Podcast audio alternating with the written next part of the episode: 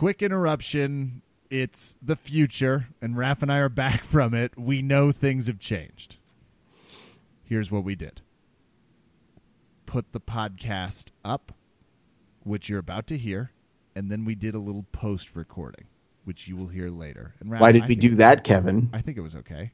Because I jinxed it. You're going to find, you'll find out. I'm really sorry. You should be.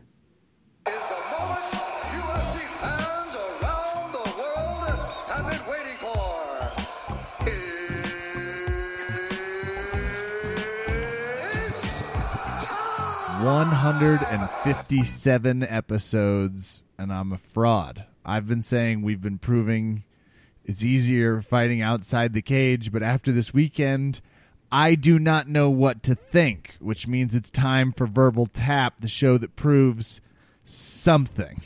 Raph, how are you doing this evening?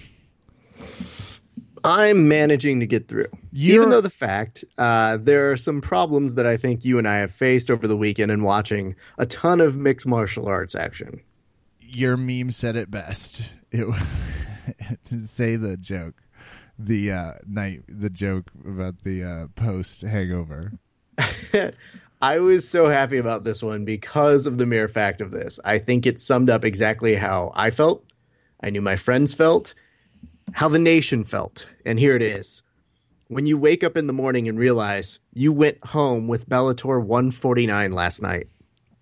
And it's a great meme with like uh, what you think someone would look like in the morning with regret.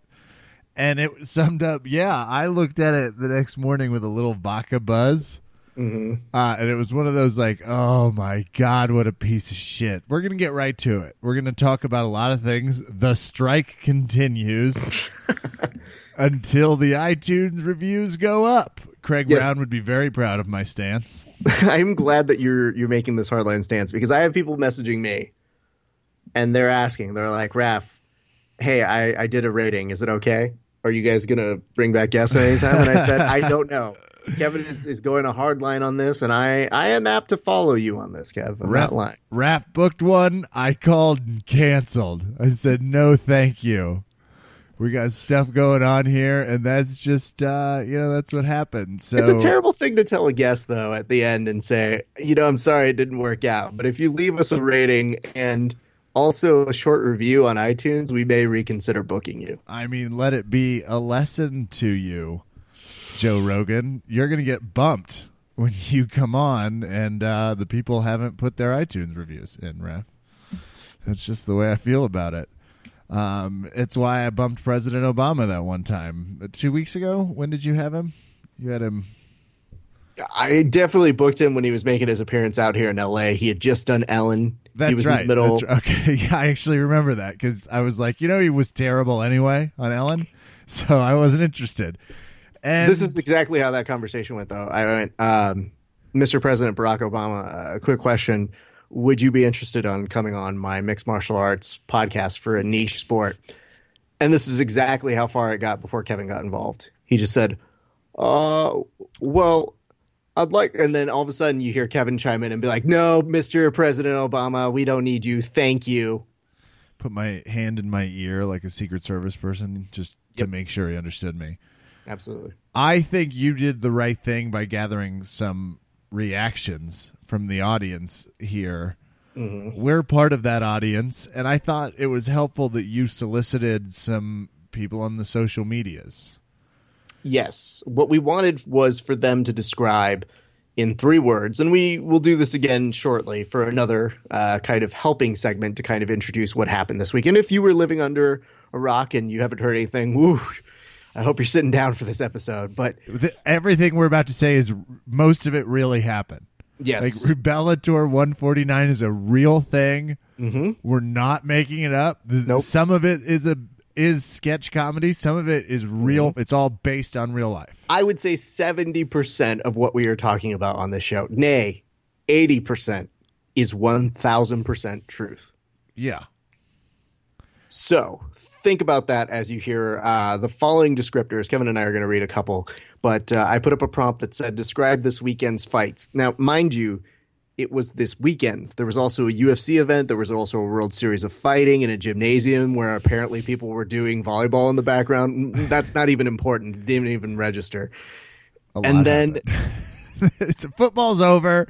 There's a vacuum, and that vacuum has not quite been filled, but there are things rattling around. and somewhere out there, there's apparently an IBJJF tournament in Houston. Didn't even make a mark because everybody's eyes were on a couple fights that just seem to happen at Bellator 149. But we'll get there. Here is what people said in response to describe this weekend's fights. That meant all of those above. Pedro Hernandez Jr.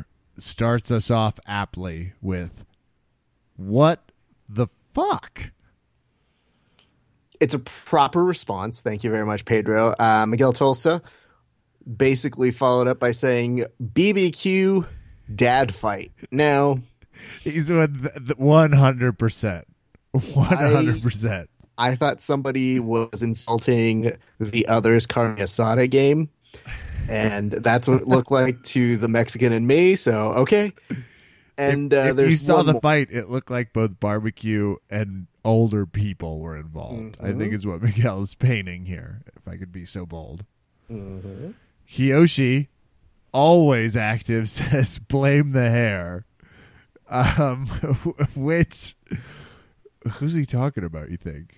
I mean, again, much Ken in the same way. Shamrock's got that like uh, Ben Stiller from Dodgeball hair, like that Mm-hmm. really beautiful, thick. So you know, maybe he's like, I mean, I like to call it wispy hair because it looks like some of them are hanging by strands up there. or he's Mm-hmm. talking about the rather flamboyant red mohawk of one Dada Dada um five thousand. Well, it could also be Will I Am because you could have fooled me on the way the two of them looked meme, for a little they while. did. The hair is really hilariously similar. It's like maybe he liked that look. He was like, I yeah, seriously thought for a while, I was like, did he produce that song OMG with Usher? He's changed. Hey, I didn't know he got into MMA fighting. Anyway, so with that precursor, Kevin, we've teased it enough. So we had a lot of people saying, we can't wait for you guys to get to this, and we're about to. I just want to preface this before we get into talking about Bellator 149 because that was the talk of the town for here. This is kind of an insane event, and we tried to walk into it as objective as we could. There was somebody because we also did another three word description uh, for what happened at the weigh-ins because that seemed to tell us at the very beginning this might be a little bit of an awkward situation. But one person said in three words, "You'll be watching," and in response to that, of course, numbnuts, we're going to be watching. It's our job to do that. We have a podcast. I think if you mean the general populace of people are going to be watching, sure even better. I think what you're trying to allude to is, is it's such a freak show. You can't look away, which oddly, Kevin, sounds like some sort of written promotional copy that they were rehashing throughout the entire. Crap, I swear. Did, did you listen to the commentary? Did you end up going through it with commentary? I don't know what you're. Okay, you I- heard it then. They mm-hmm. signed off every fucking fifth moment, which there was a lot of moments because the fight was very slow.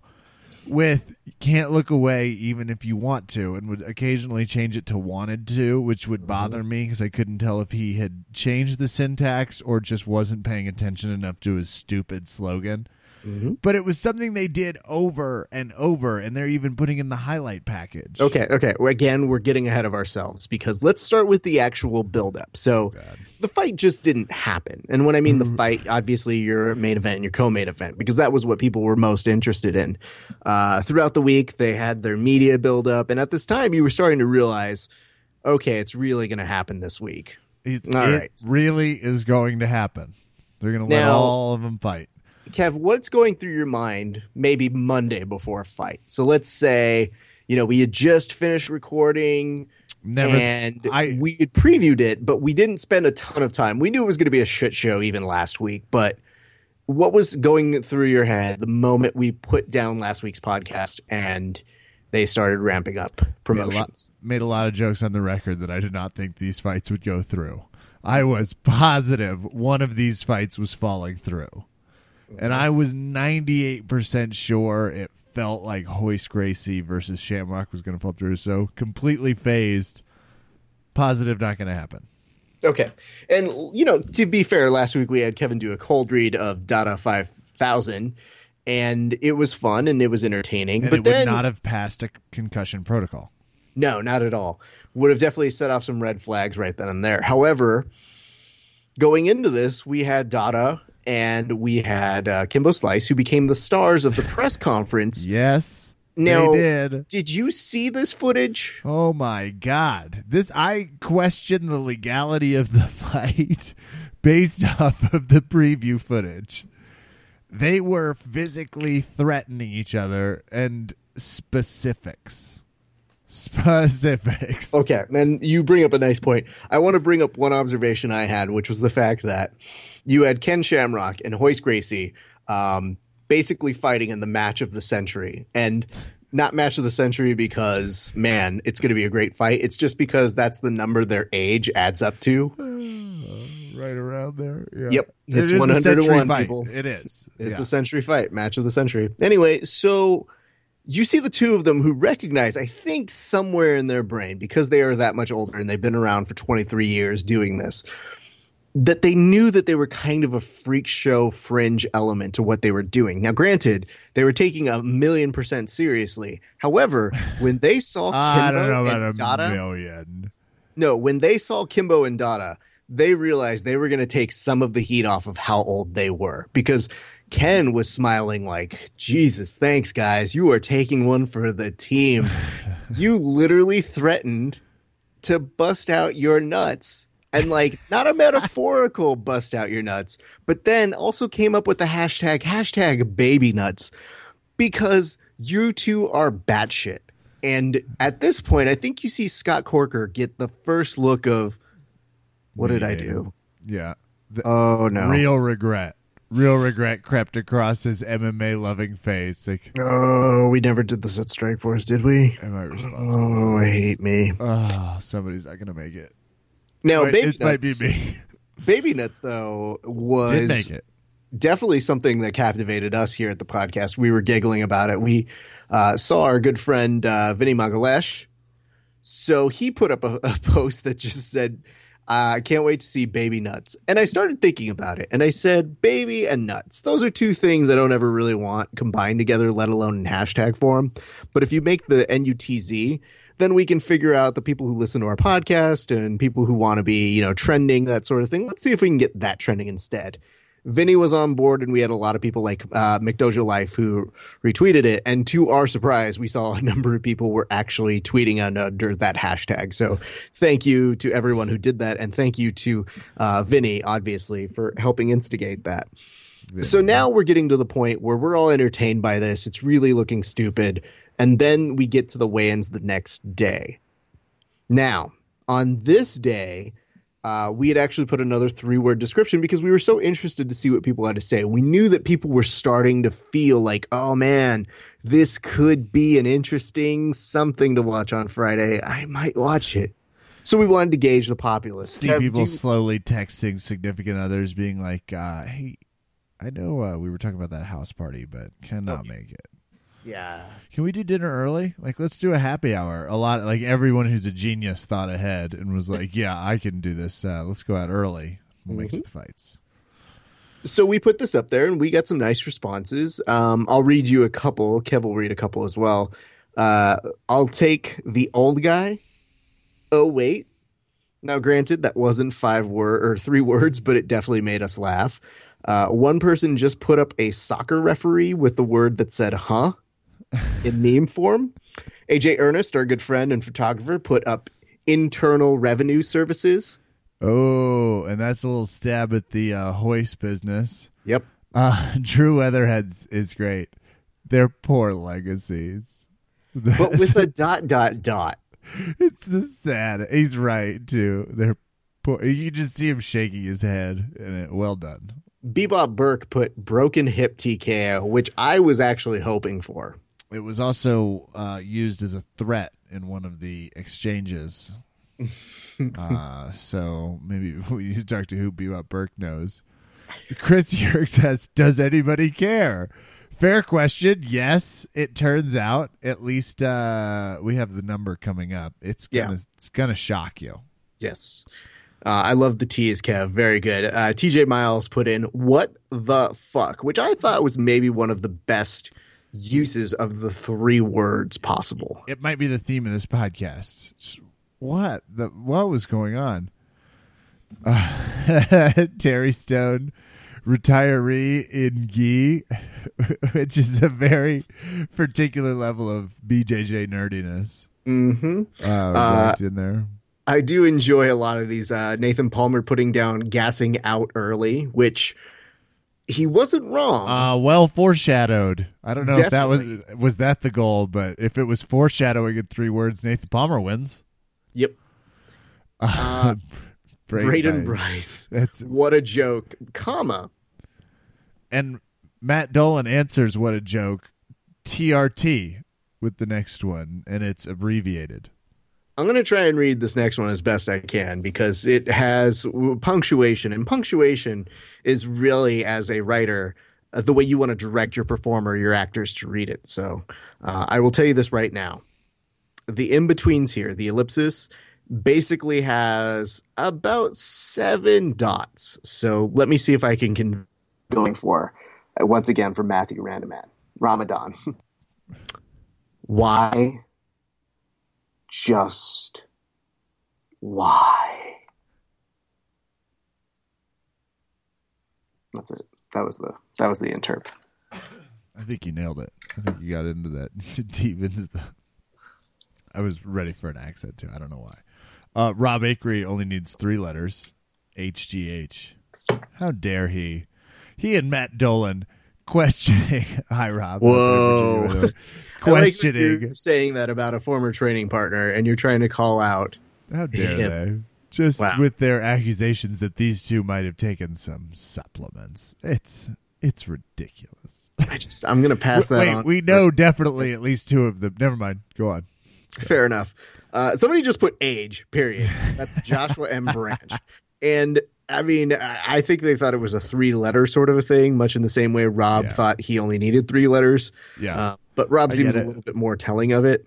Or maybe Rob screwed it up for us. Maybe Rob just put the three letters and then the next person like, "Oh, they're only getting letters now? I mean, it, they did set a trend until uh, Frank Stanley chimes in, because then we get uh, WTH, Yeah. and that's uh, who tags Frank, who's like old as hell. and the, the hail, which is the funniest spelling of hell. It's definitely telling me that you're somewhere in the south, and you say, uh, "Where do you think your guys are going to go if uh, the devil gets a hold of you?" hail. Uh, and So- Tom Vett had that last response, which is "Man, I'm old," which I think probably some people felt while watching this thing. It's like, oh my god, I remember when we were carpet copying the uh, documentary tape. Wait, VHS Uh, called Backyard Brawl. I don't know. I do love that- Cage. Matthew J. Glover also put, "I'm going to beat you to a living death." Quoth Ken Shamrock. So we had a varied number of responses. You know, people seem to be, at the very least, jokingly getting into it, but it did have that element of, yeah, I guess you can't look away. I guess I will be watching part of this. So that brings us to the day of the telecast. And there's not much you can really do here because uh, as we are getting close to it, we've also had Tito Ortiz versus King Mo teased at one of the fan events. And it just looked like they weren't even done with one train wreck yet, that they were already building to another one. Because I was comparing this to somebody and they're like, why do you think they're putting Tito Ortiz with King Mo? And I go, you know what? It's like, it's like when you're a kid and you say you have uh, Transformers as toys, and you got like Optimus Prime and Bumblebee, and people ask, "Do you have more toys than that?" And you go, "No, I've only got like three others." So I guess Optimus Prime is going to fight Starscream, and uh, and I think after that he's going to fight Skeletor. I know it's not the same universe, but that's all the toys I got, guys. So they just have King Mo fighting all of their like pr- previous UFC stars I just that's their roster. So they just look around. They're like, "What are you doing?" because he You also like you should fight him. appears with King Mo with Phil Davis later It's so weird. Yes, because I guess that was all to even if it's the long game and we're not aware of it, it's a real long, long game. Because then when they introduced that he was going to be fighting Phil Davis, that was maybe the first clue that maybe Bellator had some things going for it because there seemed to be some signs of life. They're going to do Bellator kickboxing, Sure. which is the precursor to uh, their next spin-off series, which will be Bellator Nights. It's competitive salsa dancing. Absolutely. It's, uh, It's going to be good. very, very sensual. And somebody asked if they could get uh, David Hasselhoff to host that. And if you're lucky, we'll see. Uh, but then they also announced uh, the guy with the ponytail doing. which ponytail. You're talking about the Baywatch ponytail, dude? No, no, no. it's uh, Seagal. What's Steven Seagal doing? Oh, God. He could appear for Bellator. Why hasn't he appeared for Bellator? Fighting with Seagal. It's just a. Uh, He's already been on the Spike TV network. Uh, he has appeared in Lawman, maybe you may or may not well, I- remember. yeah, this could be like the sequel to that. Yeah. Cage Man. Whatever. Cage I'll work on the title, but So they uh, they announced Chandler versus Thompson, and I thought, okay, maybe that's pretty cool. Maybe that's something we can rally behind. And uh, you know, you've got all of this. You've got Melvin Guillard fighting that night, and it looks like a kind of old UFC if you just kind of squint a little bit. yeah, if you just turn your head and forget that you can watch it in HD now. Absolutely. And uh, watching Guillard get knocked out. So you're thinking about yourself and you're like, okay, now that he's got knocked out, and I've seen a couple other, you know, fighters, and, you know, during the prelims, you've seen a little bit of other people fighting who maybe deserve to be fighters. Hopefully they'll get some more exposure. Now you take a deep breath and you realize, oh, fuck. We're in this for life because Mike Tyson, by this point, has already come out. Has he not, Kev? Beautifully saved. Okay. it. saved the broadcast. Now you Got had those. the real live stream. Uh, us on the West Coast, full West Coast. We have to take a little bit of time. We have to get the Pacific feed. Okay. So you were watching it live, Oh. and you were keeping me abreast of the information. So why don't you start telling us a little bit of what it was like to see Mike Tyson on Uh, the commentary ones and twos? First of all, Mike Tyson was killing it with the hilarity in the beginning. Way funnier than anyone else that had a microphone that night uh, at any point. He also would respond as though he was a fighter. So when they would get punched, he'd be like, "Oh, ah, I'm seeing double," and then you could only understand like every fifth word, give or take. Um, and I also thought, do we have him? Uh, I'm gonna mute Raph because I think I have Mike Tyson here because he was amazing, and I'd like to just ask him what his inspiration was. Mike, are you on the line? Oh, most definitely. This Oh, is this is ecstatic. This is like the best You- thing I've ever seen. Yeah, you yeah. rocked Bellator. You were amazing. how do we? How do we make that a permanent thing? no, you know, it's just it's all about love and uh you know, I was a fighter. So I just have to say exquisitely I was fighting in there and I was commentating and you know, I mean it's just you know, it's just well man, oh which way did he go? You know, which way did he go?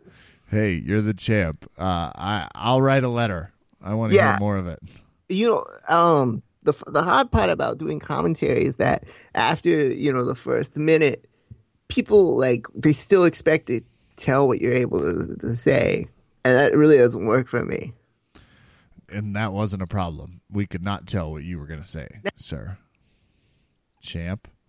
You would start hearing what I was saying, and then I like say, I, I started, uh, and I would be like, "Squid, and you do the Yeah, but you know how uh, street music's better than just like the sound of a bus at all times.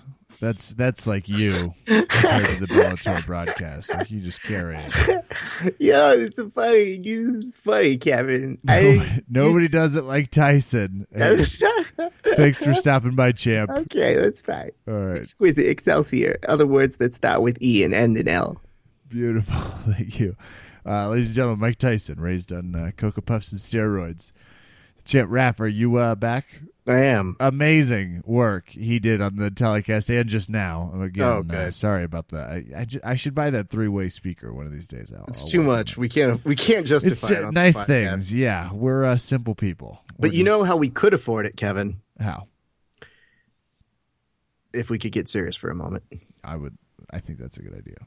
the way that we can actually afford another person line on here is if you, the audience, go to where iTunes, and leave a review, and five stars, whatever. And- you can just say whatever you want. Just five star Yeah. reviews. say whatever the fuck you want as long as you give us five stars because Kevin is still holding this show hostage. No guests. This is what you get, people. You just get us firing off topics. I haven't even talked about how we're about to take an intermission and Coldplay is going to go. Um, and No, we're no, no, ending no. with Please, no. Pitbull doing La, La Vida Loca, his own cover God. mashup. Um, Dale! it's, it's like my absolute goal to get Raph as riled up as possible. But To get all your arch nemesis in a room. So, can we get to the part where they fight? Yeah, okay. Can, how for the first minute is all it takes. It was the. I was watching old people wrestle slowly. Did you see anything in that first few minutes before everybody almost? It was a boys to men single away from sexy. It had moments where they weren't swinging; they were just feeling it out, taking their time. Did you see anything in that first minute that led you to believe that either of these people should be ever allowed in a cage again? I didn't know that you could get away with that much inaction. And uh, granted, Kevin and I train jujitsu, and you know we're those people who get tired and gas out, and we know what that feels like. That's fine. Uh, You know, you can never really mock the fighter until maybe the third time they have mount. And as an MMA fighter, say, you know, I'd rather just stand. It's not like I can finish him with punches from mount. So, yeah. I'm way too tired to keep bending over from the kneel down position. And he that was a great strategy because if he just kept making Dada 5000 follow him, he was I don't no way he could finish a 5k right now under no circumstances. Not from what I I- saw. Was confused because Did you see them fall on each other? Did, did you see A couple times, yeah, and I saw- they I, okay, let's discuss how in the first minute you saw that I think Kimbo went in for a takedown, at which point uh, a whizzer was used, and I said, wow, this is already more impressive than I thought it would be. And I think they used all of that energy very quickly within the first 30 seconds to a minute because they're still trying to punch and it's still looking a little rough. And you're sitting there and you're now hearing very quickly within the fight that the audience is starting to boo. Now, if you're a commentator like the two gentlemen on this broadcast, you're trying to really do your best to keep people motivated and interested. And usually you get notes like, don't say anything bad about us or don't say anything about the UFC. At which point they've already failed miserably about nine times because as they were talking with Mike Tyson, they kept baiting him by saying like, Hey, isn't this crazy that you've seen these fighters forever on those other programs? And Mike was not even giving a shit saying, Oh yeah, I saw him on UFC on that one UFC with that one UFC. And I couldn't thought, stop oh, saying God. UFC. It was perfect. I loved This it. is so embarrassing. Why would you great. ask him that question? But I, I guess okay, no problem. History's history. You can't didn't want him that. to mention it, idiots. But They're then just you realize as they're talking about it from a commentary standpoint, and they're talking about these two fighters who clearly shouldn't be fighting each other and trying to make it interesting. They're both selling them short by saying, "Oh shit, he's giving up Mount again." And doing their job and being honest and commentating in sheer amount of surprise, especially when they say, "Whoa, he is striking him." Yep, he's uh he's missing a few times here, but man, this, my friends, is gonna settle it. The, the, uh, a score In the battle something. between revenge energy and exhaustion, uh, Mm. exhaustion wins. It turns Mhm. out. How close, really, was Big John to DQing one of them for passing out? This is a great prompt that you were uh, asking because I feel you were right. This is maybe the first time they would ever just DQ both competitors for exhaustion. One of them was about. You could tell he was waiting for one of them to fall and be like, "What do I do?" I'll tell you this much. This is the first time when they've cut away to commercial and when they come back to the telecast and one of the commentators says they had to help both fighters off of their stools. I said I didn't need to know that. That was pretty evident. I didn't know you could do that. oh yeah. This is Bellator, baby. Anything goes. No, no. We should all Bellator's like old agree. Vegas, man. we should agree that not having a rule Mm-hmm.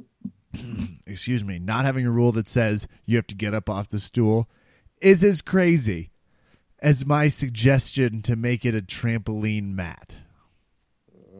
Those are equally comparable. I just if you like cannot get off your own fucking stool you should not be allowed to fucking fight. Absolutely not, Kevin, because then you miss the rules.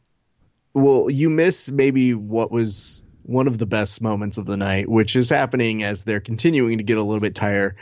And I think you were the one to coin the example of what happened toward the end. What happened when they were just so tired, they were kind of uh, starting to fall on one another. How did you describe that? They look like a, a human tripod, like the scenes from the early bad Bond movies or uh, the Austin Powers, where the guards just fall on each other and they stay. It was genius. It's like this is way easier than standing. So here's where things get a little murky. All right, so we've made it to a second round. Later on, we hear from Big John McCarthy that, you know, people wisely asked him what was going on in his head. And he said, I thought it was going to go over in first round. A little bit later, I start to realize, and I think he might have even said midway through the first, he goes, This is going to go all three rounds. Are you fucking kidding me? Kind of a mentality. Because I, like Kevin, was wondering, you know, Big John was trying to tell him, you got to do something, you got to do something and their do something is way different than most actual fighters do something. So okay, Way different? Or you mean Mhm. way less? Like they do things and these guys just kind of looked at him like he was telling them they had to stay awake in homeroom. It's like, why? I'm in here. Like, what? so now we're watching this. It, you know, we're getting to that third round, and if you've seen what you really can't ever look away from seeing, then you're going to enjoy, I guess, our description of it. Here's what I took away. So we get to that point where Kevin's saying they're kind of human tripoding. It looks really funny, and we're all kind of laughing about it. But it was the same mentality and look that they had in the second round, which is Dada looks like he's on Dream Street. He's a little glazed over. In retrospect, he did not look healthy in that second round, but hey, fighter's going to fight. So now we get to that third round, still the same look, and they're just kind of collapsing on each other. Kimbo isn't even connecting, and we're at the point now where one of the commentators says, None of these punches are connecting, which is a strange thing to say if you're a commentator for there and you're trying to make this fight look good. So he says there's nothing behind these punches. It looks really hilarious. And then it turns into what I like to call Kev as a bullfight, Um, okay. where Explain that, please. Yeah, that's fine. And maybe it's uh, prompted by the fact that there's some red streaks in uh, Dada's hair. Yeah. But he just starts looking like he can't punch Kimbo anymore. So he's just going to charge in. And you know, if you ever played the Teenage Mutant Ninja Turtles It was a good uh, video arcade game, Yeah. you know that Bebop and uh, Rocksteady, they would just charge in on you. So imagine that, but take out like one one thousandth of that speed, and that Zero was about what he was using. Yeah. So as he was charging forward, um, my wife asked, she said, Wait, did Kimbo punch him or did he just fall? Yes. Now, at this point, the commentators are saying you can't deny he punched him. But they leave that ellipsis that kind of says, I mean, you can a little bit deny. you could also make the argument a strong gust of wind took him down. What the action was very intense. hmm Yeah. And we even had somebody who was saying that at this point, uh, Kimbo got in one last strike. It was kind of like an uppercut. Still didn't take uh, Dada down, but Dada was kind of on his way down, like wavered. Big John looked like he was just kind of stepping in. Because when Dada was looking like he was just bull rushing in, he ended up grabbing, I think it was Kimbo shorts. So I think Big John was trying to like move it away, like, hey man, don't grab the shorts, don't be crazy. But that was his last stand. So he starts charging in and then starts realizing, oh, oh, oh, I'm going down. And the internet ever so quickly put together a great splice of Ric Flair doing one of his famous flops onto the ground. Now, some people on the internet were saying it looked like he was taking a dive. And I said he didn't take a dive, he dove. Very different. It Ended climactically, you know, with uh, very little action. So now they go over to raise hands and they can't do that. They're like walking around like two people that are like, Can we just put the IV in. Don't wait another second. so somebody comes over to kind of prop Kimbo back up. They ask him for a post fight interview. Kimbo's very forthcoming and says, Hit him with a little shot of steroids you can't see. they do one of those things like in Saving Private Ryan and the morphine. Just someone dies him with a little HGH and a horse semen. You couldn't see it, but it was definitely uh, Vin Diesel who stepped in to do that scene, doing a nice cameo callback. So now you've got this happening, and it's still weird. But they have somebody propping up Kimbo as they interview him, and he says something to the effect of, "Man, I'm exhausted." And then shortly thereafter, reconfirms all of our beliefs as to why these two had zero amounts of cardio, and says, "I think I'm just exhausted. I think I need to eat and I need a Miller Lite. And you're like, well, I think that explains at least some of the cardio problems that the two of you were facing. Because I guess while it was a bad kind of thing for us to watch as MMA fans, it looked like a kind of advertisement for uh, Michelle Obama's Let's Move campaign. Like if you just put that on a PSA, I think kids would like really be afraid of the diabetes. Kids be like, I, I got to think about my choices. They're right. I agree with you. What a terrible fight. So, Just what Kevin- an awful fight. now we're getting into the aftermath of this fight and mind you the show's not over yet okay? No. we will uh, get to that next fight shortly thereafter but everybody really wanted to stick on the aftermath of what was happening here so now we've talked a little bit about big Which john's reactions Turns into a fucking reality show pretty quickly. absolutely and not all of it's and televised an episode of Cops, kinda. It's like a little Grey's Anatomy. If we're just there's a lot. But there's not a lot that we know initially right away. It just looks like a hilarious man fall down, go boom. Uh, so what happens immediately after this fight, Kevin? Well, they start releasing some details about his rehab, Mhm. right? Or not rehab's Well, not the right word. yeah, He had to he had to be resuscitated. he did. Okay, so let's start with the very beginning. Dada had to be taken out of the cage via a stretcher. which everyone This- saw because it wasn't like a it wasn't like a sports moment like he didn't thumbs us up but they gave us a No. little they were telling us No, what they ended up doing was they ended up showing a video of it a little bit later. It released to YouTube, and they had some people showing Dada being taken out via stretcher. Which maybe that's what i um, saw like was twitter pictures immediately I guess the problem for me was this.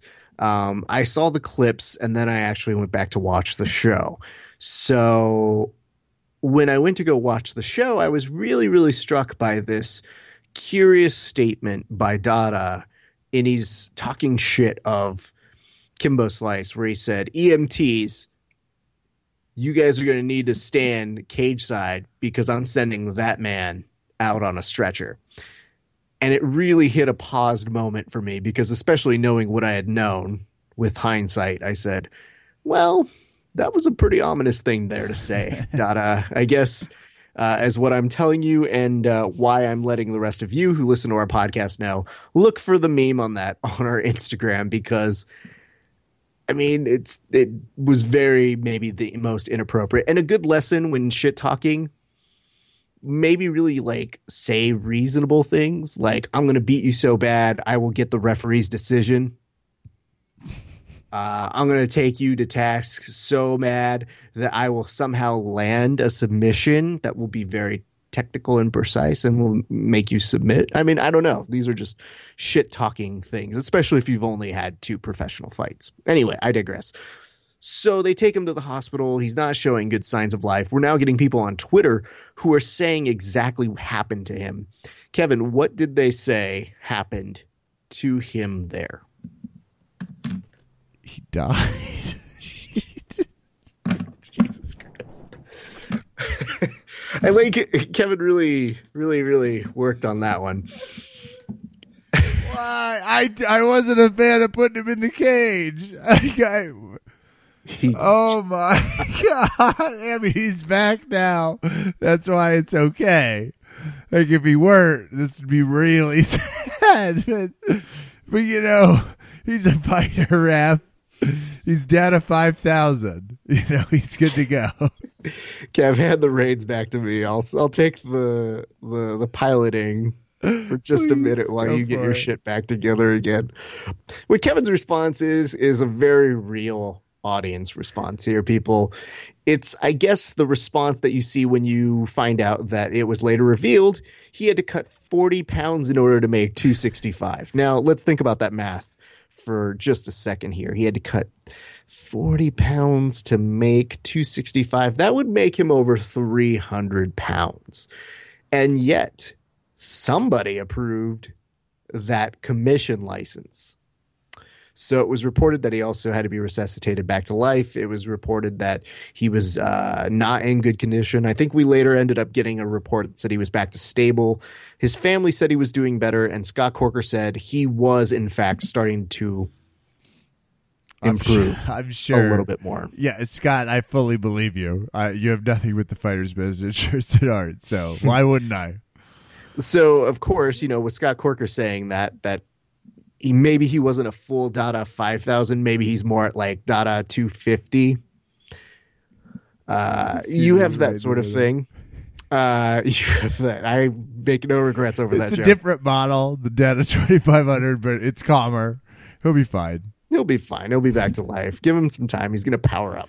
He has no time, he'll be back to two He's thousand. got years. I was gonna say he's gonna get it. I think Dada 4000 is realistic with a with a healthy rehab. So, Kev, let's talk here realistically.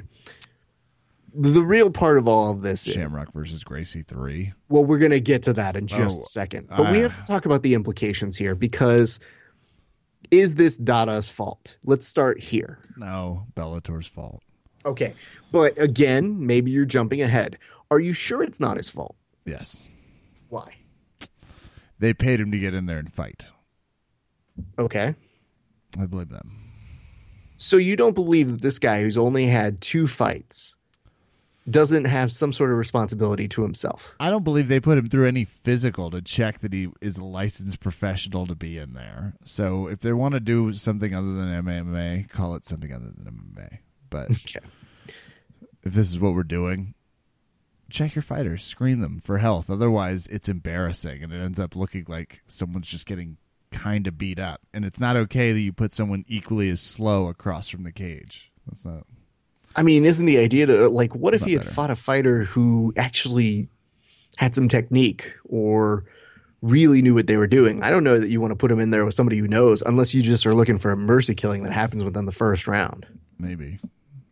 And that's uh, what I guess they were hoping for. Because isn't that uh, oh, Big John? He thought it was going to go one round. It's just like, Because when you get how could it go like more? this- to be honest, when you get to into this discussion, you get uh, people like our good friend Juan Bernardo, who literally just put "worst fight ever" with uh, comic book guy underneath our prompt right now. Thank you very much, Juan. Uh, and then you also say uh, underneath that you get Kiyoshi, who just said also Kevin should fight. And Kevin, this I guess brings up a nice thing. Would you fight? Yeah. In the co-main event, if you had only had two fights. oh for sure, yeah. But I'm a gamer. You know? Mm, I've seen you throw up after Oh, training. no guarantees, but I don't think I'm gonna. I think I'll make it. Like I think I'll survive. I Okay. think. Uh, but here, Raph, let me take a note out of your book here. Uh, EMTs stand on alert in case I get hit too hard or you see me tweak a knee and make that face that you see people make when it looks like they tore something. There we go. I guess the other hard part Nailed it. is That's in the family right? statement when they said they said, you know, you've got to give, we give a lot of credit to Scott Coker for giving him a chance, despite the fact that the family was also blaming this fight for making him unjustly cut 40 pounds. So the family was also inconsistent, but they also I were trying to leave on that to- hopeful note, though, where they said, you got to give it up to him. He stood in there and he fought. And that's something you got to commend. Okay. No. So, do you? No, not, not a lot. I wouldn't call All it right. fighting. And you know what? I think else. that will nicely bring us up to our our main fight, Kevin. Super disappointing compared to the one beforehand. I'm d- joking. It, uh, I would say it's exactly the same. How do you feel? So, as you aptly understood, they were calling this a legacy fight. Like winner takes MMA, I guess, as a concept. What does the winner get?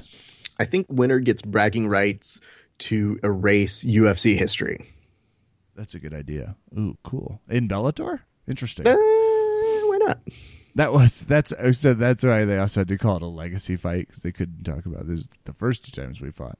Or just that it's been like enough to be a fight that had already left a legacy, and so you don't want to ruin that, and you just say it's a legacy fight. Why is that? Uh, you know, it's happened a long time ago. And they had a lot to say before this fight. Oh, tons of saying. It was uh it, it wasn't a very long fight. It lasted mm-hmm. one round. There was some limited striking in the beginning and some sizing up before a groin knee is I mean you can kind of see it in the replay like you can see uh, it's not going very fast. Shamrock gets hit, Gracie takes him follows him down, takes him down, starts punching him in the face, fight ends. Mm-hmm. Ken Shamrock furious has filed a grievance with the Texas Commission. Okay. Let's uh let's take a second here. Okay. So I think you could tell something's amiss when at the very beginning of this fight you have Ken Shamrock walking out, and I will give Bellator this much credit in terms of production value. While at times it looked like pretty basic and amateur when you had uh, fake Joe Rogan interviewing King Mo and uh, Phil Davis, uh, it looked a little awkward, amateurish, weird, staged, not great. But those LCD screens that had that giant lion on there looked immaculate. Okay, I'll give him that. I'll even give the fact that I'm going to give Ken Shamrock the benefit of the doubt that when he walked out, there was some girl lip syncing a song for absolutely zero reason. Didn't need to do that, but she really felt the Holy Spirit and was really going for it. Fine. I'll give him that. I'll even overlook the fact that Royce made a decision not to use tape under his gloves and apparently was risking his bone shattering. Not by fighting, mind you, but through the precious tape that would protect his very, very old and frail hands. I'll let all of that go. But let's get to the point where Ken Shamrock gets kicked, or at least kneed, in uh, the groinal region. So we're going to call this one groin gate because everything needs to be a gate. Still Tom Brady's fault. Go on. Absolutely. Let's discuss the fact that I'm going to ask you a question first. And I'm going to ask you a series of questions, actually. Question the first Did Ken Shamrock get kneed in the nuts? Maybe. I don't know. Okay, that that's a little bit of leeway where here. he forgot how to guard or Okay. defend himself. I don't know. Okay. Well, maybe you could have taken a Gracie defensive lesson. Uh, but let's discuss. So you don't know for sure if he got kneed in the nuts. I'm going to ask a couple more questions here to my witness. Uh, question the second Does he have no nuts because of the steroids he's taken, or did he not get kneed in the direct region of the groin? But because he's so old, his nuts were sagging so low that they were an easy target to hit. Trick question. I'm supposed to give a 30 minute rant about how we should use Thai cups even though they go up the ass. I don't know. Maybe Joe Rogan's just into that thing. Maybe that's just his fetish. That's all I could hear during this whole discussion. It was like Joey like, fucking tie, tie. He just He's he does like them. Loves the way they look. Loves the way they feel. Oh, Who Joe could blame him? off on that. Yes, It's fun to strut Okay. around the uh, huge, huge LA house with that thing on. I presume, and I'm You- talking about 10th Planet. So they, what is this? Like, I, I mean, he guess I guess he gets kicked in. Is he saying he got kicked so hard, which he is, because he not only was he scre- throwing a real awesome temper tantrum. It was like that's, Mhm. yep, that guy's 50. Are. So just running around the cage screaming, and then also files a grievance. So Yes. he's saying he got kicked so hard in the nuts it impacted the fight, and they didn't call it. Okay. Which brings me to my third question, Kevin. So we discuss did, you know, it looked like he actually got kicked in the nuts? Was, you know, does Kevin have the nuts? I think the third one is this. If you believe he got kicked in the nuts, do you think he should have had the recovery time? Sure. Okay, great, great. Yes. Okay. Obviously, I mean, yeah. If you, Question the fourth. This is an important one. How long did it take for him to acknowledge he had been kicked in the groin? uh, a few seconds. Okay. If you want to ask me my opinion, and nobody is, but I'll offer it. Go for it. I'm curious. Ken Shamrock, he got kicked in the nuts. Now, granted, nobody likes getting there. I mean, that's the worst, and it really can be debilitating. So I get it. No, no shame in that. But it looked like he got kicked in the nuts. Looked like he was going to shake it off and be like, "Okay, cool, I'm going to make it through." And then I think he took a knee to the head and said, "Oh, I'm going to lose this fight." As he's getting taken down, and was like, "No, my nuts! Ow! Please give me my time now." because I don't know that there's a delayed enough reaction. I think if you get kneed in the nuts, you are looking to try and get that ref's acknowledgement ASAP rather than holding out for a few seconds to see how it works. And then if it doesn't work your way, try to really make it go your way shortly thereafter. Does that seem like I'm making it up? Yes. You Okay. shamrock hater. Okay, Kevin. Please no, set me straight. No, no, that's I mean that's pretty well. Like uh I it's one of those things where it's like first of all, you can't be so baffled by it like that it would happen like some contact. It's just one of those things where there are different levels of getting hit. I didn't think it was that square and that angry and that deep because hmm. his shorts were up to his nipples, so it looked like it was a little high because there's a huge groin region. No one knows, you know, no one's calling into question your integrity except you're old. And this is why you don't fight when you're old. We can't put you back in that cage. I guess I have the biggest problem with this is uh, working in TV. I tend to know there is a certain demo that you want to hit. You want to hit that sweet 18 to 49 year old demographic. Okay. When you have two fighters who don't even make that demo, eh, it might be hard to attract people in that sweet spot age range. So I'm just saying, as a precursor, maybe, maybe people, maybe we should make this a rule maybe we should say the 18 to 49 demo is about where we call it quits. If they can't, the demo, can't fight. I like That's that's right. a good rule. I mean, granted, there was a report that there was a lady who fought this week who was 68 and still had better cardio than Dada 5000. That's not here nor there. A report. It was in Denver, this mountain air. and I saw the picture. She was in way better shape than Dada 5000 and would have beat the shit out of both of those guys. I'm sure of it. Now, Kevin, to really start getting to the close of this uh, Ken Shamrock Royce Gracie thing, he filed the complaint. Obviously, that's created some controversy in itself. It may not be the last we hear about, it, at least for the interim. This brings me to question number I'm just five. nervous. I hope we nominate another Supreme Court nominee before that thing goes all the way up. To I'm not uh, sure. I'm sure it's headed. I I'm don't not sure. I'm 4-4 pretty tie sure- on the Shamrock decision. my knowledge of all things Constitution tells me that President Obama has to name a decisive finish for the Bellator 149 fight before he can ever nominate someone to the Supreme Court. That's just my understanding of the law. Then again, I love the Constitution. But Kevin, my fifth question to you is this. has Ken Shamrock just gotten too many chances by now that we should just ignore Yes. this request? Yes, it's that too many chances. Yeah, the chances have expired, Raph. The chances have gone bad. They are sitting in the cabinet, and you didn't know that those spices expired in 2014, but they did. And we did know it, so don't make this. How many fighters have to be resuscitated in 2016 before they'll take this seriously, Raph? I don't know. Kevin- One's not enough. I love Kevin's plead for insanity. Uh, here's what I'll say, and this is maybe a tainted perspective. Maybe this is how other people felt as well. But I knew the moment that Ken Shamrock get kneed in the nuts. I looked at it and I said, "Yeah, he probably did." But you know what? He's going to ask for a rematch, and when he does, I don't want to give it to him because we've done that with Ken Shamrock.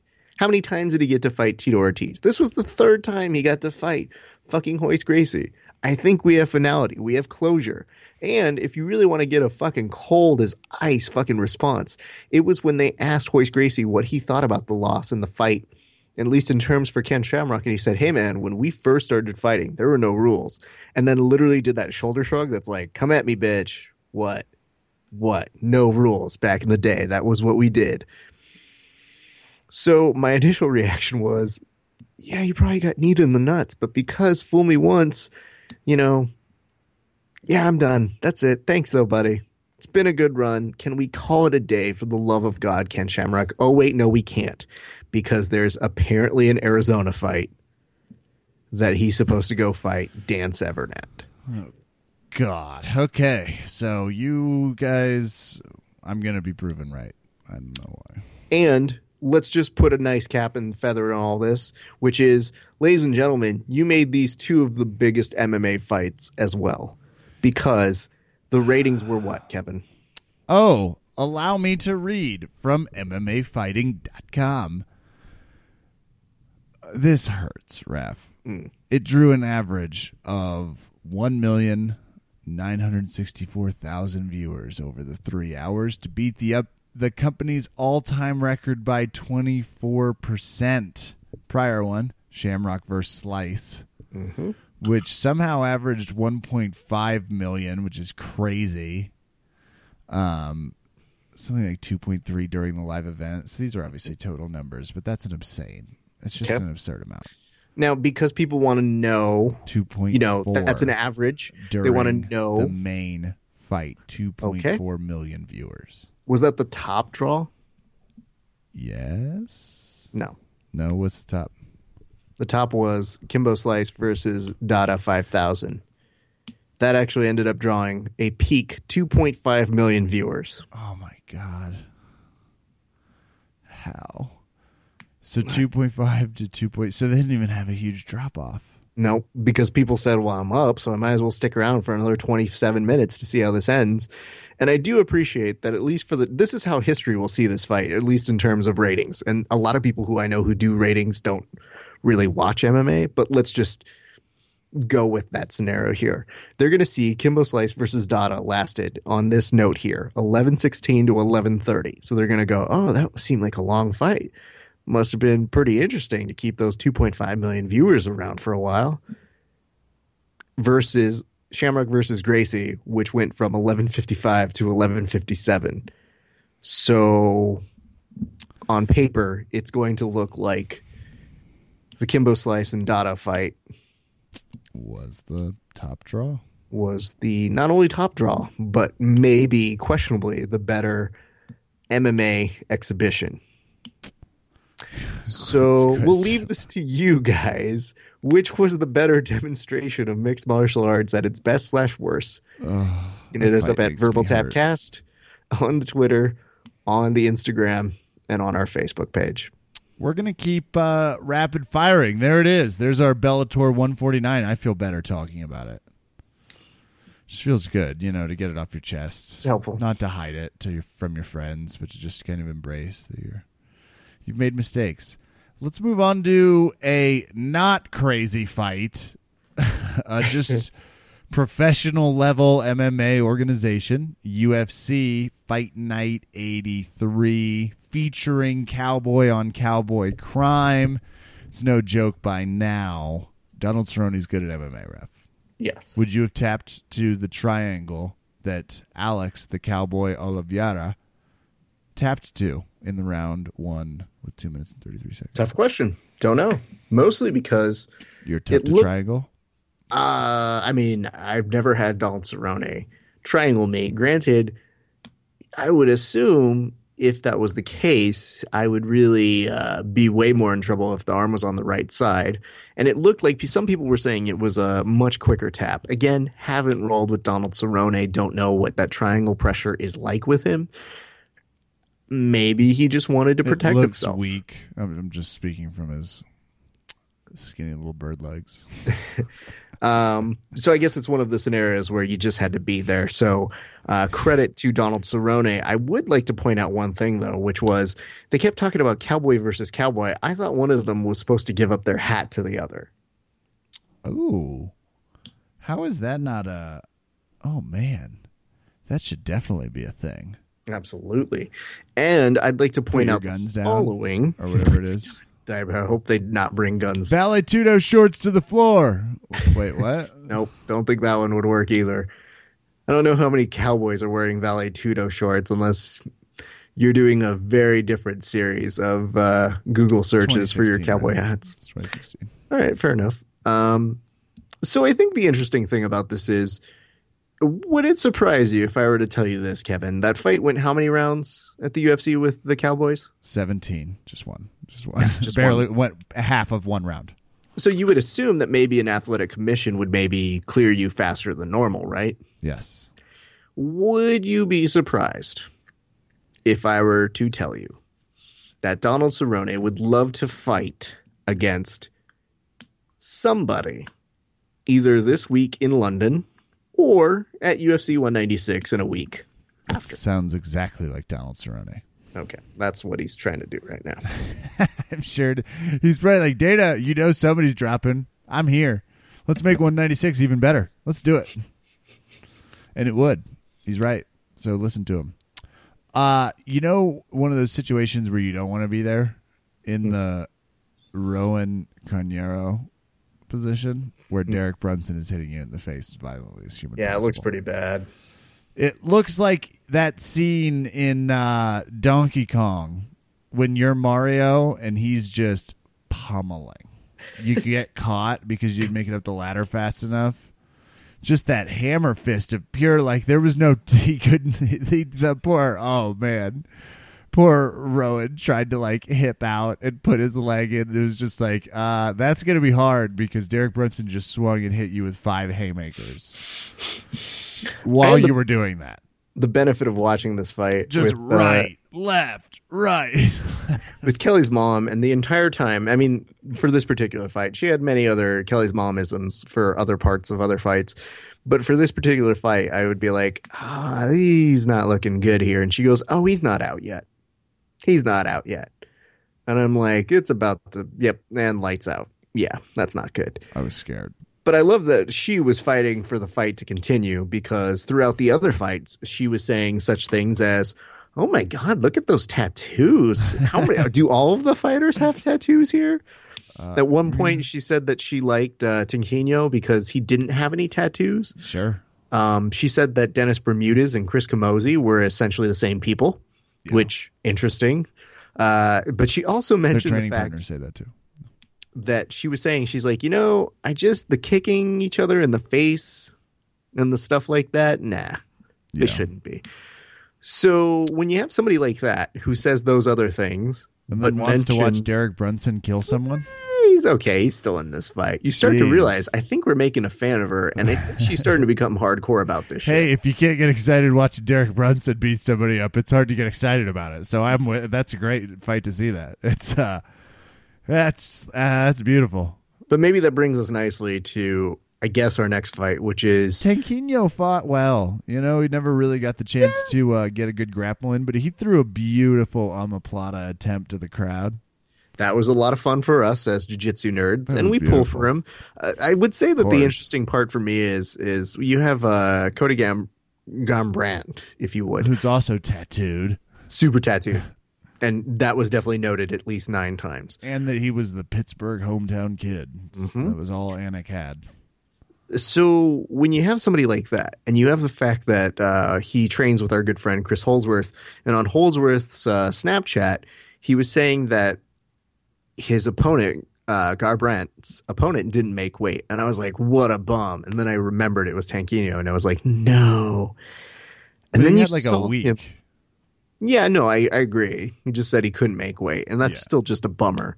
But then you see kind of that like jujitsu padding, as uh, Kelly's mom was pointing out. She's like, he has a little bit more padding to him. And I was like, he's a little chunkier. Yes, I will give you that. uh, He looks a little bit more. Fighting open class. You know, he's Yeah. good to go.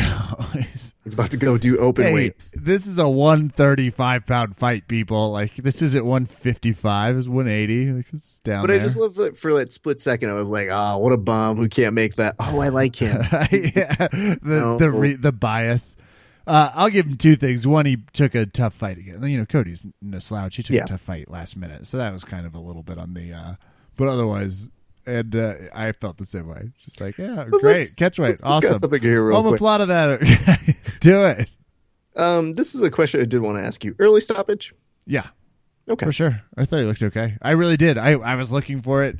I definitely saw him get a little rattled, but you know that's kind of what your face looks like when you get punched. Like maybe, and I'd be interested to hear his like real take. I, I don't know if we always get that, but we usually he lo- didn't look. He certainly didn't. That's what a professional fighter looks like when they lose a potentially questionable decision. They don't start running around throwing a temper tantrum that rivals more energy than they put forward in the fight. It's true. Uh, this is To be fair, though, yeah, maybe early Ken stoppage Shamrock though. only uh, trains for the stoppage. Maybe he trains for what he's going to do afterwards. Maybe that's like what they drill at his gym. compared to what we do now, Mm-hmm. um, like just where we are in the MMA, it was an early stoppage, for sure. Felt like they were pulling a little bit for Cody, and they were just like waiting, and that they thought Tanquinho was a little bit more vulnerable than he was. It's like he's got a strong chin, he's defending himself well, and he's kind of going to the ground has been his best strategy because. Cody wants nothing to do with I him while he's anywhere near his back. My follow up question here for that particular standpoint is this.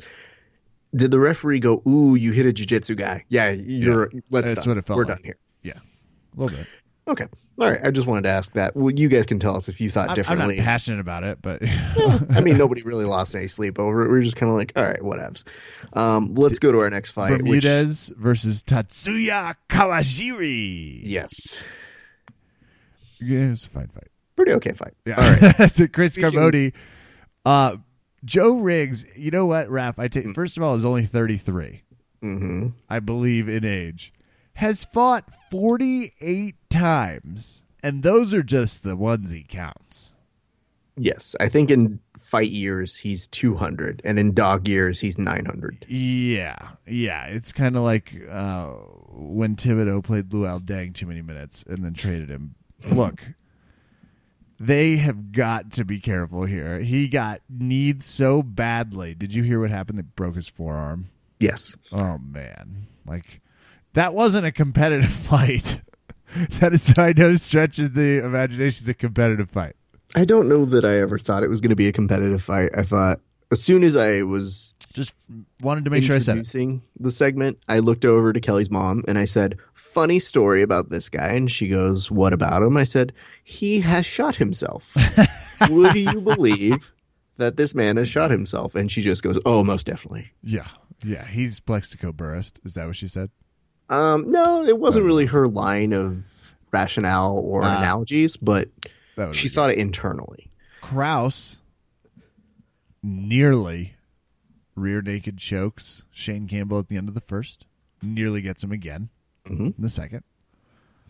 Gets a little beaten up in the third, but wins a unanimous decision. Calls his own performance out. You supported him in that call out. Defend it because I thought it was a little Debbie Downer for someone that just want to fight.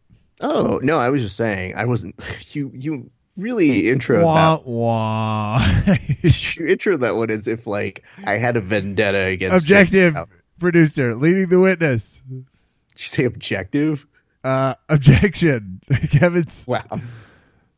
Objective. I would like to state his purpose on this Thesis. earth. Wait, is that it? Thesis. hold on. What do the lawyers say? Does anyone does anyone have a, a law degree? my For a lawyer, I law could- Kevin dictionary here. Uh, yeah. So no, what I said was this: I felt like this is how you you get that performance. As somebody who's notoriously hard on himself in training, I can understand this talk. What he was saying was You have that follows. same intensity. Oh, I hate it. own. I'm Yeah. the worst. Nobody can ever give me a compliment, and like everybody hates it. And uh, they definitely give me shit about it, and rightfully so. And I, I don't, I don't ever try to disavow that. But here's where I could understand what he's saying. I think what happened was, I think he got really pissed that he didn't finish that rear naked choke. And granted, time excluded on him, so Uh, you know, there's not much really you can do, but he was trying, and that dude looked like he was close. Maybe another five seconds, he would have tapped to that rear naked choke. Gets another opportunity to get a rear naked choke, I think in the second round. Can't quite finish it. By the time we get to the third round, he gets mounted and started to get some punches put to him. Now, he says the thing that fighters like to say, which is, man, I was really hoping to get the finish, submission, knockout. I'm just not pleased with my performance. I think what it was, more in his case, was dude, I did not want to get fucking punched in the face if I could have killed this fucker in that first round. If I'm just reading between the lines there. That's just me. I don't know. Well, What do I I, know? I like his Eye of the Tiger, so I'm in on it. Hey, Sean Strickland versus Alex Garcia was a great fight. Awesome. Great fight. Um, eh, there were some other good ones. Oluwale Bamgbose. Mm-hmm. Bang bus. uh, you know, nicely KO Sarafian. Not easy. Mm-hmm. I didn't see any of the rest. Okay, that's fine. Uh, we apparently had some controversy in the Ashlee Evans Smith versus Marion Reneau fight. Yeah. Um, you guys weigh in on that one. I could only watch it via my iPad, and I only saw like the last half of the fight, and it looked like it was an okay fight, but people were very angry about it. Uh, Ashlee Evans Smith, uh, you know, we know a lot of people who train with her. Uh, I'd be happy to get their perspectives on what happened there, but people were very angry about this. And this is what I had to remind people, having not seen that fight, which was very simple uh, to people who were complaining about it, which was, guys, do you remember the fights that happened the day before this card? and everybody just shut up. So Yeah. it really wasn't an issue. Yeah, it's like I got to watch Donald Cerrone fight, so I'm good. You know, I feel fine. Uh Khabib's not fighting for religious convictions. Yeah, Ramadan. Okay. Would you? Uh, I, I'm not very religious. Okay. But I mean, would you tell somebody you didn't want to take a fight because of religious convictions?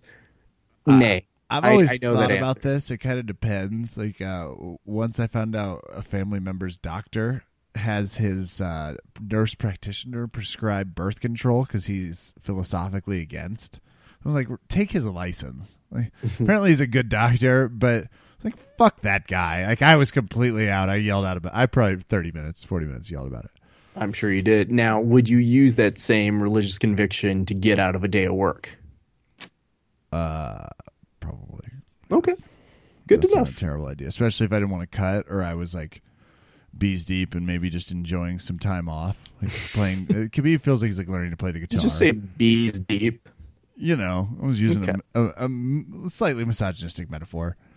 Slightly. uh, It makes it way less, though. speaking of misogynistic metaphors, Joe Rogan doesn't see the whole CM Punk thing working in the UFC. And now he's saying it out loud, which I think the reason is of note is I don't think he thinks CM Punk's fighting in the cage. Shock. Do you want to hear a cool rumor? I didn't put this uh, to anything we talked about recently, so course. this is new information to you. Breaking rumor. Okay. Not Ooh, breaking rumor. breaking fact. rumor is a great. Oh, the real fact. Just There's one fact and then maybe some implications from it. You draw your own conclusions. well, breaking fact plus some implications. You draw your conclusions. This is it a snappy segment, Raph? All right, here's the thing. John Cena, you know who he is, yes? yeah, Okay. WWE wrestler. yeah, yeah. he is one. famously he has famously had some big matches against CM Punk. They've had some great feuds, right? Okay, good for CM Punk. So CM Punk recently got added back into the alumni section of the WWE, which he was taken down once he had that big split from them. Hmm. John Cena tweeted out or Instagrammed a photo of him returning to that page, leading some to speculate maybe CM Punk had those 15 smokers, 16, lost 15 out of them, has this back surgery. Maybe he's back working with the company at some point. Hmm.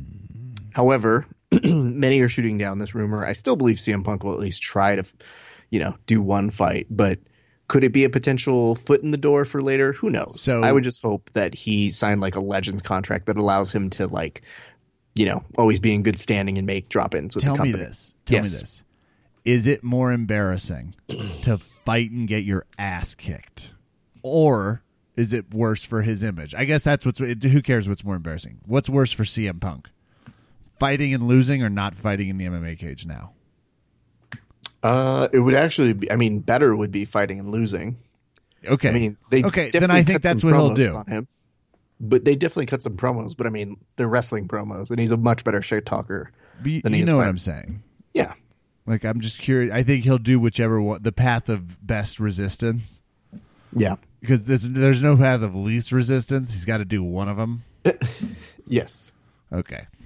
UFC 196 is still happening, and I'm just saying it to remind people. I I also ca- I thought this was premature. I am taking. I'm excited about this fight. I'm excited about this card. I am not a hater because it's happening. It just kind of felt like one of those cards that was. They've promised us a few of these mega cards, and it's always mm. we're two weeks out. And it, right now, it is as advertised. So that's great.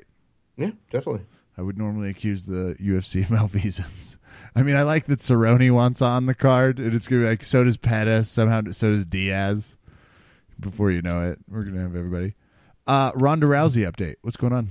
Okay. Roadhouse? So our good friend uh, Jeff Schultz basically sent us some cool articles. I think it was in response to the uh, response that we had to a certain meme uh, that a certain uh, meme maker put out, which was basically saying, if you remember Ronda saying "fuck that bitch," putting up a middle finger to Miesha, saying you know she's a fake bitch to Holly Holm, then that allows you to not feel bad for anything about Ronda Rousey. No, when you hype a fight, you should be held to that exact same standard.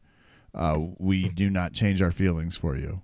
Absolutely. I'm you pretty sure every doctor who has uh, dealt with somebody in depression is like, no, free pass. You can totally hate on them. Totally. Yeah, they deserve it. So I They put up a nice note, and we got a nice amount of people who retweeted it, said some nice things about it. It was cool to see that there were some level headed people um, who could understand that, yeah, Ronda talks shit. She should be accountable for it. But at the same point, She was on. accountable for it. She fought, Yeah, exactly. Lost. And the hard part, I think, accounted, is- like done. I think the hard part for me is, um, you know, that sort of shit goes down and people want to feel and tell you how they feel and be really shitty about it. So our good friend uh, Jeff Schultz says, "Hey, I've got some stuff on um, suicide sec- uh, psychology that maybe you'd be interested to hear that pertains to Ronda Rousey and athletes in general." And I was like, "Whoa, dude, that's intense. I mean, thank you very much for putting it my way, but like, I'm not qualified to speak about this. Jesus Christ." I'm just trying to tell people, hey, before you be a dick on a keyboard warrior, maybe, maybe just think about what you're saying. That's about it. Um, but Jeff very nicely uh, sent some articles. I haven't had the time to read it, but I want to read what he said. He said one article talks about how often suicide suicide happens in high level athletes and the potential risk factors, um, psychiatry, you know, that sort of pressure to win, which he says probably applies to Rousey the best. And then uh, he proposes, uh, the author, five key points that lead to depression, and a symptom of depression is suicidal ideation. So uh, I haven't, like I said, had the time to read all of that. I would love to. He also said one thing that was kind of interesting about it was he said something that emerged from literature is the amount of identification with athletics and how it can be correlated to worse outcomes when the person has issues in relation to their loss of performance, i.e., loss of identity, role conflicts when injured, or during retirement. Ronda said that in the interview that she thought that she was only good at this, being MMA, and seems to struggle with an identity outside of our sport, which whoa first of all too much analysis for this show uh, second uh, very interesting points We've that- hit the eleven twenty hour. Everybody's like, it got serious. but very interesting points that uh, I think is a good discussion that we're happy to host and and play, uh, you know, journalist and and question guy to, or as dumb uh, comedian and dumber comedian too. But hey, oh, you just instantly thought you were dumber. we all heard it. Everyone heard it. Don't even. I don't know what you're talking about. I could have been being modest, Kevin. I don't know. We'll see. Well, uh, I'm still ready for Ronda to be back in the cage, but more ready for Roadhouse, the remake. So, Absolutely. As long as it's on the record that my priorities are straight, I'm really glad she's taking a little break to film that beauty. And let's report some good news, which she's saying that she is quite enjoying not fighting for a little while. So it seems like she's going to enjoy herself some Roadhouse too, Kev. fought a ton. Like she Yeah, fought she a did. lot. She was probably like, there's probably a little bit that's like finally some relief to Absolutely. just breathe and not also be the champ. So, you know, I mean, in the future, if you guys have more thoughts on this or more literature you want to throw at me, I'm happy to try and read it. Again, not super qualified to really talk about it, but uh, if it gets people talking and prompted about it, I think it's kind of cool as opposed to uh, just us giving our initial reactions and how we see it from perspective. We got a lot of nice notes from people who listened to last week's podcast who said that they were glad that there were people who approached it with a fairness, a sensitivity, and uh, hopefully some uh, understanding, or at least attempt to understand the perspectives uh, that Ronda was putting forth. So that made us feel good, and we're happy to do that. But again, guys, I caution you: we are going to get back to making fun of her. Like, you know, it's what we do. Uh, just as soon as she starts uh, training again, probably she'll say something crazy. Yeah, and I'm sure. I mean, listen, she's not a great actress. Okay, How dare you? did you see her on SNL? Saw her in Expendables 3. Wait, Four? that's a great movie. Three? That's a Great. great movie. So first of all, shh. Second of all, uh, yeah, we'll get back to that. But for now, you know, I think it may bring up some good uh, notes to every once in a while. I saw her Uh, on one of the. Fast and Fury eyes. I don't remember which. The plural of the Fast and the Furious. This is how you say it. And yes, I would like to shout out that 60 year old Denver woman we talked about, Ann Perez de Tejada, who did lose, but 68. Oldest fighter ever in MMA history. how old was her opponent? Did we ever find that out? Do we know? Uh, she was um younger, 20s.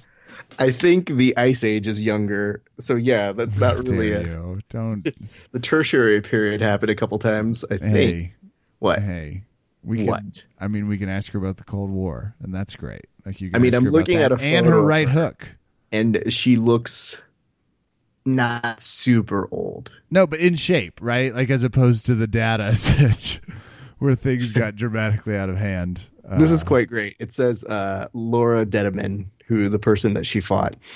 It said age of birth not applicable. I guess it's not applicable when you're fighting somebody who's 68. So yeah, not uh, not the 50s, so she could fight. Um, not the 40s, I guess, if I'm Mm-hmm. doing math correctly, which is rare. Uh, you know what, Kev? I have a, I have an age for you. Yeah. 32. Oh, okay. That's it. I thought it was. For some reason, I thought 23, so that explains some things we might have diagnosed. Uh, reading comprehension. Jon Jones is getting. He's driving. He's driving. He's Yeah. driving. Shouldn't be. He's driving. Mhm. I can't defend him anymore. I was never defending him, and no one's been able to defend him for like two years. But I like it when we get exacerbated and say that. It's a real skip bail. I, I can't defend him anymore. I'm not going to defend him anymore. I'm making a choice to go back on what I've said over these years and start fresh. it's what it was like, uh, Jon, hire a fucking Uber driver. You know what? Hire an intern to call you an Uber. Do they have Uber in New Mexico? Who gives a shit? Find someone to drive you. I believe you it's called. Grande in New Mexico. Surely there is a young MMA fighter out there that would like room and board who will drive you around. Maybe there are three. You can have them sign a secrecy agreement so they don't tell anyone about the coke or the girls or whatever else. Just get a driver. Probably Molly too, if I had to guess. This has been Kevin's rage segment of Still pod. driving, you idiot. You, you're a millionaire. Let Word. me let me point something out because you're you're taking on I think an important issue, which is don't. I would like to address the issue of if you get caught. So I don't know if you guys heard the tapes, but they released the tapes. The tapes are pretty hilarious, and the fact that Jon Jones was kind of like, "Wait, who me? I need a license." Uh, I'll, I'll talk to you articulately about where I throw my foot in succession to get the right combinations and how I cut my game and my torso. Wait, you need insurance and a license to drive? Since when have you guys required insurance? This is I didn't. I didn't know that. This is news to me. It's like I haven't been arrested seven times for driving infractions, and you're definitely not going to figure that out. I would love to, maybe as a challenge, put this out there for our listeners. When somebody pulls you over, l- try the Jon Jones defense. Let's see Mm-hmm. how that goes, and then you report back to us after you get out of jail. For On our years. iTunes wall, five stars. Let us know how your ticket defense went. Mm-hmm. Va- Wanderlei Silva was front row and center at Bellator 149. He was part of the Ringside Celebrity Club that was featuring Mike Tyson, but did include Wanderlei Silva. Banned for three years from fighting MMA. where Vegas, uh, mostly in the United States. just all of it, or Yeah, he's got to fight somewhere foreign. But if Rizin has an event like Rizin Europe, they can have him fight there. I believe. Well, Vandy's on a great track to fight Shogun Rua for Bellator in 15 years. So if he just Sure, stays loose, he's got plenty of time to appeal that. absolutely. Vitor Belfort got accepted to Stanford, their creative writing department. What? I think it's under their what is it? Is it like a quota? I think when How schools have quotas, they have to like accept MMA so fighters? many celebrities, uh, different types of diverse individuals, people that so many uh, different types of um, intellectual variety of uh, folks. Maybe people who have a lot of extracurriculars, and then in his case, I think it's like a lot of crazy people. Well, here's the great news: Stanford's not going to check for TRT, No, so you can drink his Dino juice. maybe that's what his essay was about when he applied there. I am all in on Vitor getting a chemical engineering degree in applied science. And I bet he does. Uh, I bet it's something interesting. I mean, we don't, you know, we mostly hear him in English, but I'd be fascinated to hear. I think his thesis is actually just on Jesus. He's so Jesus. We're being so judgy uh, just because of his steroids past. I'm curious about this. I want to know more. Like they should, whoever did that, uh, um, ice goes to college. Somebody went to college. Somebody went to like Nebraska, and I think it was Vanilla Ice or Rob Van Winkle, whatever Yeah, it was. That crew has to be unemployed. They should be do the, They should be doing this. I hope that the UFC How is covers that not it. Bellator's new show? That's a great question. I hope the UFC follows them along and they do like a Vitor blog, if you would, Vitor pledges a fraternity. uh, looking for kicks 18 year old for hazing him. instead of looking for a fight, looking for an education. Um, you know, eating ramen on campus, Looking for a tight diploma? Shirt. Something like that. I We'll work it out in post, but We got plenty of you guys time. get what we're putting down here. Manny Pacquiao is uh, a homophobe. Nike dropped him for it. Where do Why you fall on this, Kevin? I guess it's religion. So we're getting back to a different discussion that Sure. I don't know, we already know where I fall. I'm sure he is sticking to his guns. I'm sure he feels like there's some deity that has ke- crassed down the idea that I don't know. I like the idea that this you have Manny Pacquiao, a person who, for the most part, people have enjoyed watching fight, probably in the twilight of his career. And when I say twilight, I mean like a shooting star that's like slowly falling to the ground. You get a lot of people who say, I guess the difference between Nike not having any control and saying like, oh, Nike should let him, you know, what happened to freedom of speech? Well, for those people who have said that, I have one really important thing to acknowledge. Nike's decision to drop him in relation to those statements is also a freedom of expression. So, you know, kind of works both ways here. Hey, So, yeah. second constitutional drop of the podcast. Raps back interpreting the First Amendment correctly, sadly, for those of you that are idiotically freedom of speech. It's like they're also. Uh, So, do you want the government to pr- like force Nike to pay him because now isn't that against capitalism? So pick one. You don't Yeah, get, you most don't get definitely. unlisted. The government shouldn't force freedom of speech. Like, good stuff. Uh, road to WWE BJJ starts. You know what? I know I'm a hater because it's basically the theater for Middle America.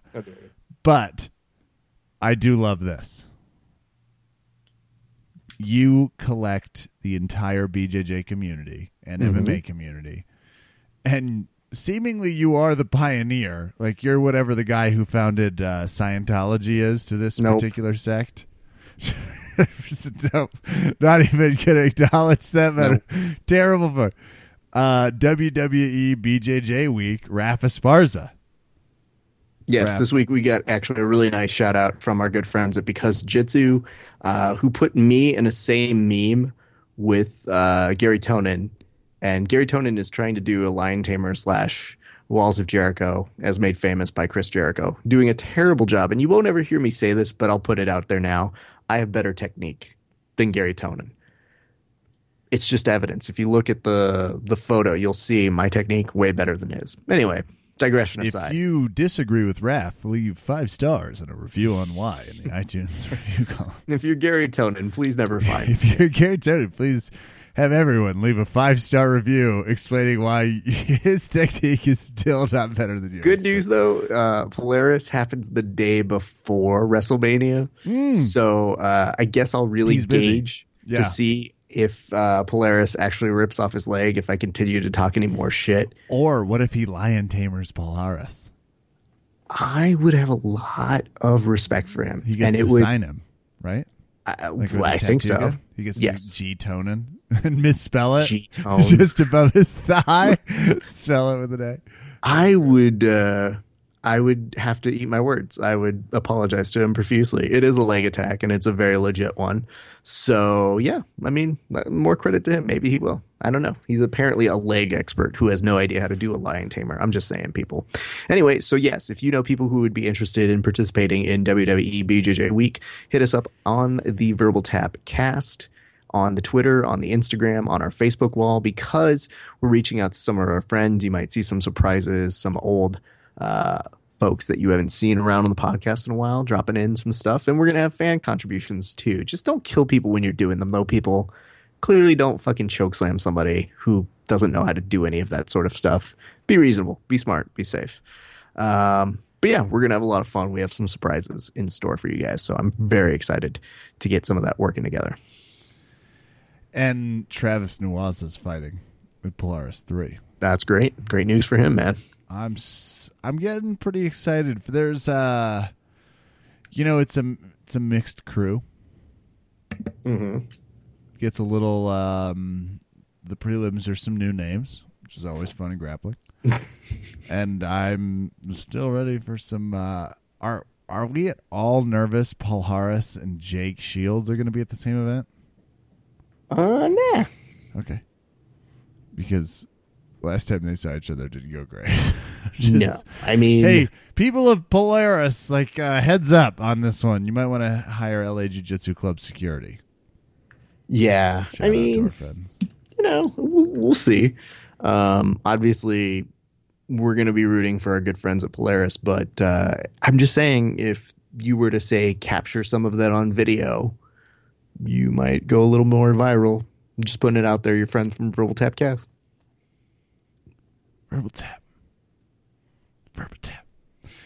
Which means it's time for us to wrap this business with some shout outs. Uh, I have the nerdiest friends ever.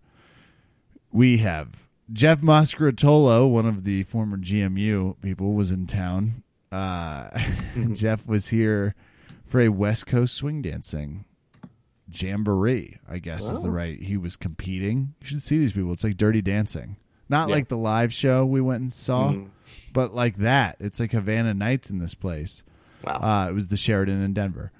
So got to see him. Next day, Jason Warren is in town for Quiz Bowl, which is like the biggest quiz uh, trivia bar quiz in the country, and it changes states cities this year. It's in in Denver. Wow. Got to see some Jason Warren. So fun weekend, just kind of filled with getting to see my friends doing uber nerdy things. Absolutely. And they're good people. They are good people, speech people. Ended with some frozen Jack and Cokes. So Aw. everybody's a winner, and that's gonna do it for me, Rev. Good for them. That's good stuff. I like those guys. Uh, competing in uh, speech and debate with them was always a blast. So couldn't be happier for that. Uh, guys, I've got to shout out some people, some good, good people. Let's go ahead and first shout out Valley Martial Arts Center. having some great training sessions over there. Just really, really cool. Getting to hone down on some, uh, I guess, uh, cool stuff. Uh, it was interesting to go and uh, train last Tuesday at uh, the beginners class and, and get to train with so many good, good people who are really making big strides over there. So props to everybody who's taken that class. Um, let's go ahead and go over to Breakdown Academy. Uh, the gang is heading down to, I believe it's San Diego this week to go ahead and San. Diego. It's Spanish for a whale's vagina, Raf. Wait. Hmm? Go on. Almost as good as Ron Burgundy. Never as good as Ron Oh, Burgundy. not at all. Uh, but let's just say that we were uh, happy to uh, hear the fact that they've got a good team they're sending down there. So we're wishing the best luck to them when they go down this Saturday. And I will tell you, they are quite ready. So they're going to be competing at the Jiu Jitsu World League and uh, scoring some nice rash That's guards. I think that was one of the things that I saw. So Yeah. big props to them. And uh, I think I'm going to train with them again in the next day or so. And we're going to try and do our best to get them ready. Give them Um, that Kevin intensity. No, we want them to win. Oh. I was going to say just get him stoned, but okay. Oh, okay. I was about to say, I was like, I didn't really know what you're talking about there. But yeah, I can get him stoned. That's no problem. I want to shout out my good friend, uh, Timmy Gon. Timmy and I got to train together on Sunday, got some great rolls in, and we're just kind of going over different techniques that we're both working on. And uh, Timmy's just always good people. So really glad we got the ability to go ahead and train, do some uh, really, really cool stuff. He's also nursing a leg injury too. So it was kind of like my dummy test on how I'm going to roll with Kevin of like, you know, he's bigger than me and mostly uh, likes to play a big man game like Kevin does and gets really lazy like Kevin does. And uh, I actually told him at one point, I was like, you're thinking too much. Think like Kevin. Think less. Hmm. Not a problem I suffer from. Actually, I was about to say, think less is probably actually a better note in jiu-jitsu. So I don't want to give you that much of a compliment. but uh, my thanks to him for a great training session. I also want to shout out McDojo Life for getting that whole thing spinning with uh, the baby nuts. We saw a lot of people, even people over at uh, Bloody Elbow, starting to trend that one too. We want to shout out our good friends at McDojo Life. That's right, you guys follow them. want to shout out the LA Jiu Jitsu Club. I got to train with our good friend Joey House on uh, Saturday. It was just me and him, so it was like a private session.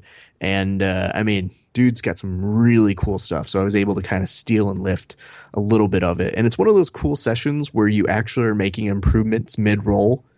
So you can tell that he was even getting through to my idiotic game. So props to him. Want to give a nice prop to our good friend Albert Morales, who just won his fight over at, uh, I believe it was the World Series of Fighting. Great stuff from him. Always happy for him. And a big shout out to Terry Stone, who took some time out of his schedule to drop us a review and a rating on the iTunes. Really appreciate that, my man. Uh, he was actually inquiring a lot about Kevin, if you're okay. You okay, Kevin? Doing better. Doing better. Thanks for asking. Okay. And tonight he was actually making his return back to training for or not being able to train for two months. So uh, we want to wish you the best, man, and keep us updated. We want to know how your training's going because anybody who gets back to training after not training for two months is endeared to our hearts because we want everybody to be out there and training, having a good Love time. you, and we feel your pain That's right. collectively. Absolutely. That's gonna do it for us tonight here, Raf. I'm Kevin. Thanks for listening. Good night and good fight. Sorry, I went home with Bellator 149. Bye.